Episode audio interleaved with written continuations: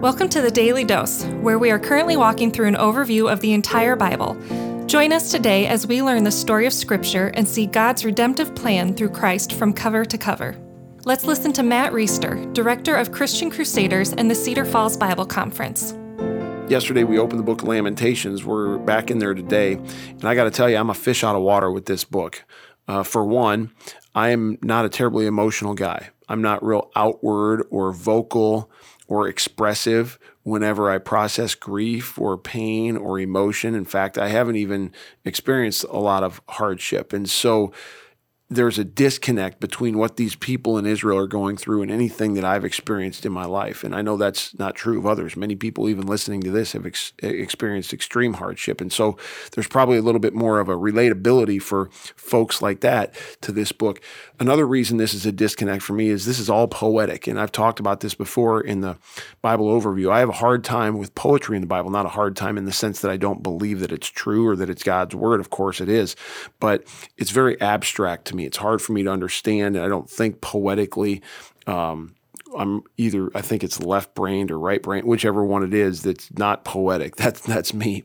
And so I've been reading a lot, studying a lot. I'm going to link the Bible Project's overview of Lamentations, a great video. In fact, I'm going to take some of the stuff from that video in today's uh, devotion and, and for our devotions throughout Lamentations. But just an orientation, kind of a big picture overview of this book today, that will help us understand how we can apply the principles of Lamentations to our own lives and our own relationship with God. First of all, it's important to understand how significant the fall of Jerusalem was for the people of Israel.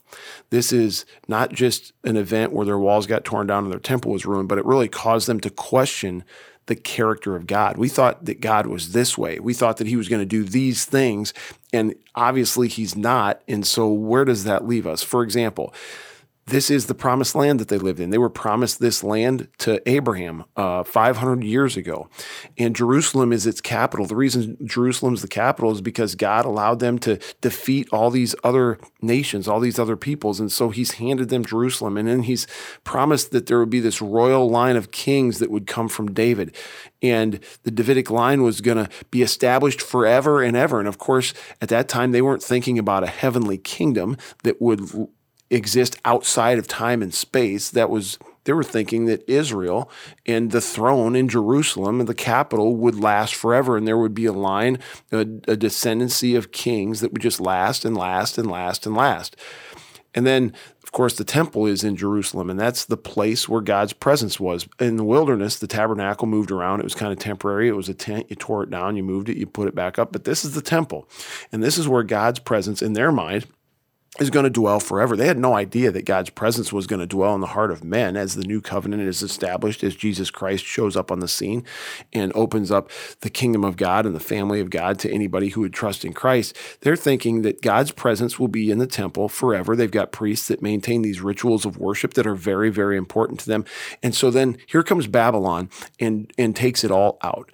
And not only that, but Babylon as the instrument of God to punish his people for their sin, and wipes out all this. This cuts to the heart of their identity. This cuts to the heart of their theological view of who God is, and they are struggling big, big time. You look at America, and some people are concerned about, you know, where we're headed. Where we're at is nothing in terms of, uh, you know, qu- Uh, sabotaging or making insecure our identity. No, it doesn't even show up on the scale of what these people were experiencing. And you can relate this a little bit to personal tragedy, because I've seen people experience very, very hard things, the loss of children, uh, unbelievable, unexpected, out-of-the-blue accidents, or just terrible, terrible circumstances. And unfortunately, I've seen some of that from a front row seat before, and it is not unlike the, what the people of Israel experienced, that it makes you question who God is and what he's doing. Well, I thought you were going to do this in our family, but then this happened, and it's not going to happen the way that we thought. And so that makes us question what you, God, are all about. And and so there's a little bit of relation, uh, relating that we can make between what Israel went through and our own grief. Pain creates confusion. So these laments, there's several reasons for them. One is to protest or to draw attention, draw God's attention, draw everyone's attention to the bad things that have happened. They help us to process this hard stuff. Like anger is vented and sadness is exhibited and gives voice to confusion. Uh, sometimes it even questions God and his promises, and that's all part of these laments. The first chapter, we talked about it yesterday a little bit, personifies Lady Zion, her grief and shame. Second chapter talks about the fall of Jerusalem and God's wrath. It even mentions that it's justified, which we've said over and over, but also asks for compassion to come back. Third chapter, we're going to spend more time on tomorrow, talks about the suffering one. Uh, but also talks about God's faithfulness. And there's some really good stuff in chapter three that we'll de- dig a little bit deeper into. Chapter four goes through the siege of Jerusalem, and chapter five prays for God's mercy from all of this. So what is the upshot of Lamentations? What can we take away? I think we can take away that God is totally okay. He included this in his word.